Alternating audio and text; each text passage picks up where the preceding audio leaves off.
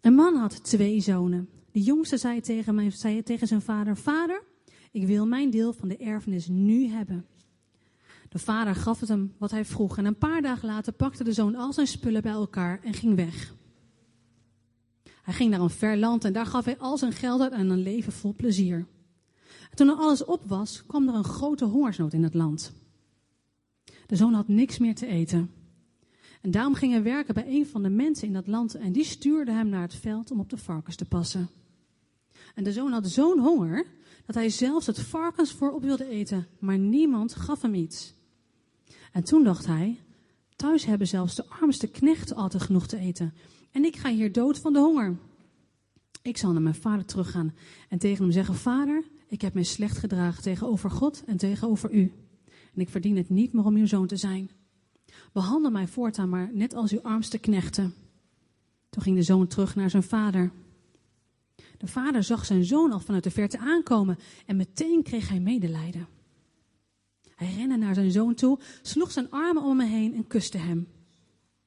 De zoon zei: Vader, ik heb me slecht gedragen tegenover God en tegenover u. Ik verdien het niet meer om uw zoon te zijn. Maar de vader zei tegen zijn knechten: Haal snel mijn mooiste jas van mijn zoon. Trek hem een ring aan. Doe zijn schoenen aan zijn voeten. Haal het vetste kalf en slacht het. We gaan eten en feest vieren. Want mijn zoon was dood, maar hij leeft weer.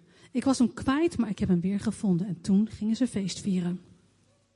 De oudste zoon was nog op het land. Toen hij thuis kwam, hoorde hij dat er muziek gemaakt werd en dat er werd gedanst. Hij riep een van de knechten en vroeg hem waarom er feest was. De knecht zei: Je broer leeft nog. Hij is terug en je vader heeft het vetste kalf laten slachten. Toen werd de oudste zoon kwaad. Hij wilde niet naar binnen gaan. Zijn vader kwam daarop toe en zei: Kom toch naar binnen. Maar de zoon antwoordde: Ik werk nu al heel veel jaren voor u. En ik heb altijd gedaan wat u vroeg. Toch hebt u van mij nooit een dier laten slachten.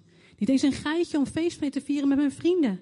Maar nu komt die zoon van u thuis en voor hem slacht u het vetste kalf.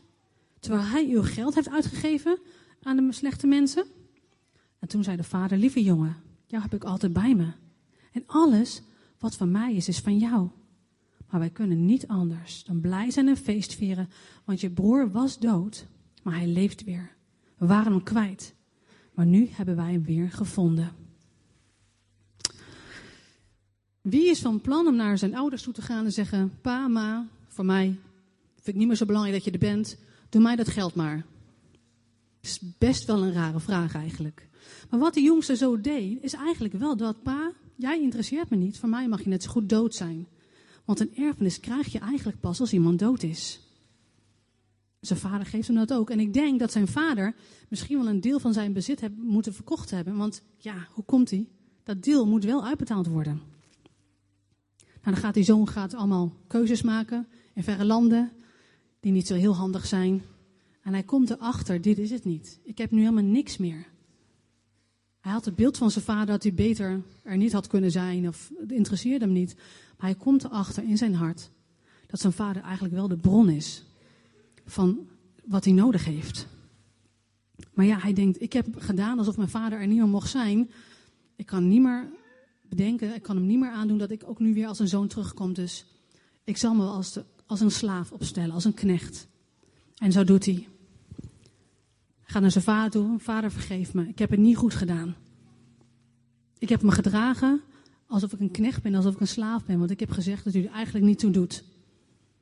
Maar zijn vader zegt: Nee, je bent mijn zoon. En hij geeft hem een jas. Een jas. En zo'n jas, die staat er eigenlijk voor. Het is niet een jas omdat hij het koud had hoor, dat hij niks meer had. Maar de jas die stond ervoor op dat moment. Dat um, een overjas werd alleen gedragen door belangrijke mensen. Door mensen die uh, als koningen of priesters regeerden. Dus wat die vader eigenlijk tegen zo'n zoon zei. Je bent geen knecht, je bent niet alleen een zoon, maar je bent iemand die met mij regeert. Dat is de plek hoe ik naar jou kijk, die ik jou geef. En hij gaf hem een ring. Dus waarschijnlijk niet zo een. Maar, maar deze ring, die vertelde hetzelfde verhaal. Je bent waardig, je bent belangrijk. Het bevestigt het verbond wat die vader met zijn zoon wilde. En hij deed hem schoenen aan. Deze hadden ze denk ik vroeger ook niet. maar slaven hadden geen schoenen aan hun voeten. Alleen waardige mensen hadden schoenen aan. Dus wat die, wat die vader zei, je bent mijn zoon. Je bent geen slaaf. Ik hou van jou en ik erken jou als belangrijk. En dan was er nog een zoon, de oudste zoon. Maar die gedroeg zich ook een beetje als een slaaf. Die werkte hard om de liefde van zijn vader te verdienen. En misschien wat leuke dingen te krijgen. Was ook niet echt een zonengedrag. Maar als je nou kijkt naar die vader, wat voor vader was dat? Hij reageerde heel anders dan de zoons van hem hadden verwacht. Je zou eigenlijk gedacht hebben dat de jongste zoon, nou die kreeg wel een beetje op zijn kop. Want dat ging niet helemaal goed. Maar deze vader niet. Hij erkende hem als zijn zoon. En weet je wat me ook opvalt? Kijk, de jongste zoon die vroeg om een specifiek erfdeel. Maar die oudste, en dat kreeg hij ook specifiek wat hij had gevraagd. Maar die oudste zoon, die vroeg nergens om. Maar die vader zei, weet je, mijn liefde voor jou is zo vanzelfsprekend. Alles wat ik heb, is al van jou. Dus ik denk, als die jongste zoon had daar niet om had gevraagd, had hij hetzelfde deel gehad als de oudste. Alles wat die vader had, was er voor hen. Zo houdt die vader van zijn kinderen. En als we kijken in de Bijbel, in Romeinen 8, wordt er geschreven over dat wij Gods kinderen zijn. Want dit verhaal werd verteld door Jezus om zijn vader bekend te maken. Er waren in die tijd, maar nog, nu nog steeds, mensen die Jezus echt wilden volgen. En ik denk, zoals we hier zijn, willen we Jezus echt volgen. We houden echt van Hem. Maar toch zit er in ons soms nog best wel een randje van een slaaf. Weet je, een slaaf, die moet hard werken voor, voor zijn beloning. Moet hard werken om gezien te worden. Een slaaf moet zich ja, ook wel een beetje vergelijken. Ik weet niet, kijk, een slaaf in die tijd was niet alleen iemand die heel slecht behandeld werd, was ook gewoon een werknemer. Maar als jij nu in je bedrijf bent of je bent op school, dan wil je ook wel je best doen, zodat ja, niet jouw collega opslag krijgt, maar dat jij meer geld krijgt. Want ja, je wil toch je best doen, je wil gezien worden. Daar is helemaal niks mis mee. Maar zo dachten slaven ook. Zo denken slaven ook. Je moet je best doen, want er wordt voor jou niet gezorgd. Dat moet je zelf regelen. Een zoon in een gezonde situatie weet dat er van hem gehouden wordt. Een zoon weet dat hij niet hoeft te vechten voor liefde. Hij heeft genoeg. En het is ook niet erg als hij hulp nodig heeft. Want ja, hij mag toch naar zijn vader toe, daar heeft hij toch een vader voor. En dat beeld, dat wilde Jezus bekendmaken aan mensen toen en aan ons nu. Hij wil leren dat wij mogen zijn als een kind. En dat is best wel een beetje gek, want in, onze, in ons leven, ik weet niet hoe het met jou is, maar ik denk dat we allemaal kunnen herkennen dat het vaderbeeld dat wij hebben, is niet helemaal zoals hier de vader wordt afgeschilderd, of wel? En het beeld van God dat wij hebben is vaak wel gebaseerd op wat wij hier hebben meegemaakt. Dus het kost ons echt een proces om te ontdekken hoe God werkelijk is. Dat Hij echt onvoorwaardelijk is. Dat we echt altijd bij Hem terecht mogen. Dat wij niet hoeven te verdienen dat Hij van ons houdt. Wij kunnen soms ook zo vergelijken. Moet je eens kijken, bij die doet Hij veel meer wonderen. Die kan veel beter spreken. Of die heeft veel meer dit of dat. God heeft door hem al genezingen gedaan. Of zeg het maar. Maar dat is niet hoe het nodig is. Weet je, God houdt van jou omdat je zijn zoon bent.